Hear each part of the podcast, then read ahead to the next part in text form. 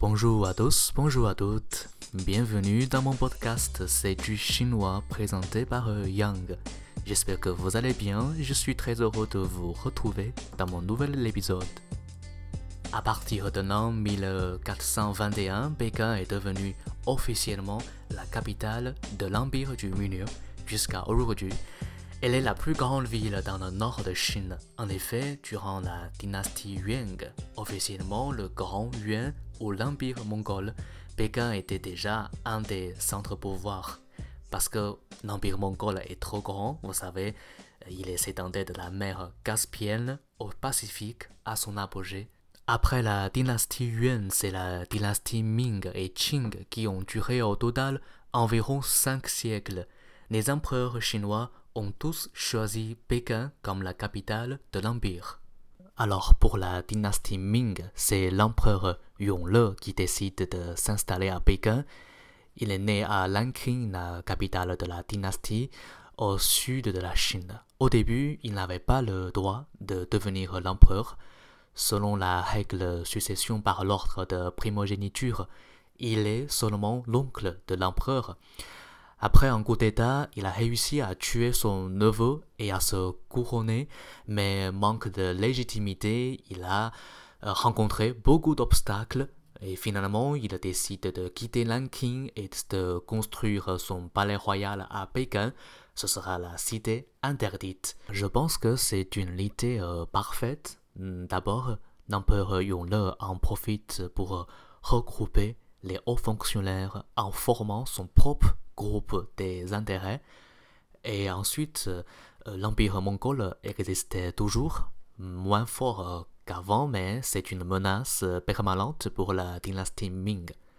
Installé à Pékin, Yongle pouvait euh, facilement, rapidement déployer les troupes au cas d'urgence.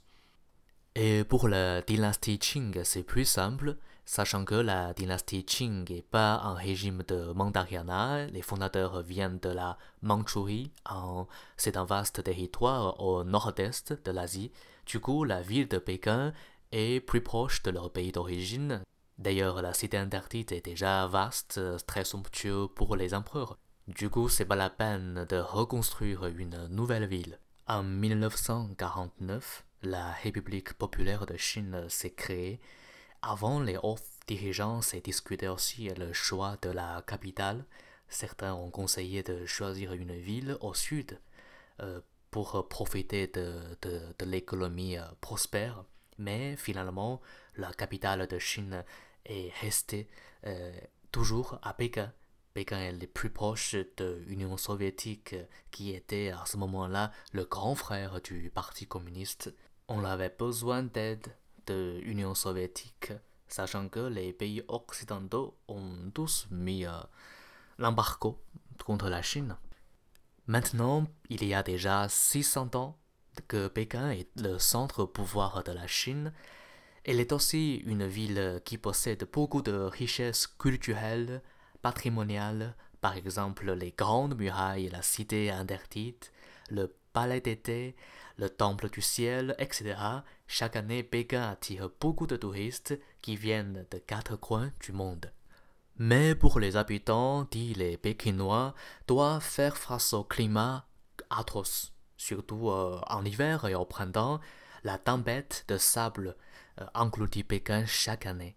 Et le manque d'eau est aussi un grand problème pour Pékin comme euh, pour d'autres villes, d'autres grandes villes. Selon un classement de BBC, il y a 11 villes qui pourront euh, bientôt manquer d'eau. Euh, Pékin s'occupe la troisième place, juste après São Paulo et Bangalore, la grande ville de, de l'Inde. Il est sûr que la pénurie d'eau sera un problème mondial. Voilà, c'est notre euh, épisode aujourd'hui. Je vous souhaite une très bonne journée ou soirée. Je suis Yang. On se voit à très bientôt. Ciao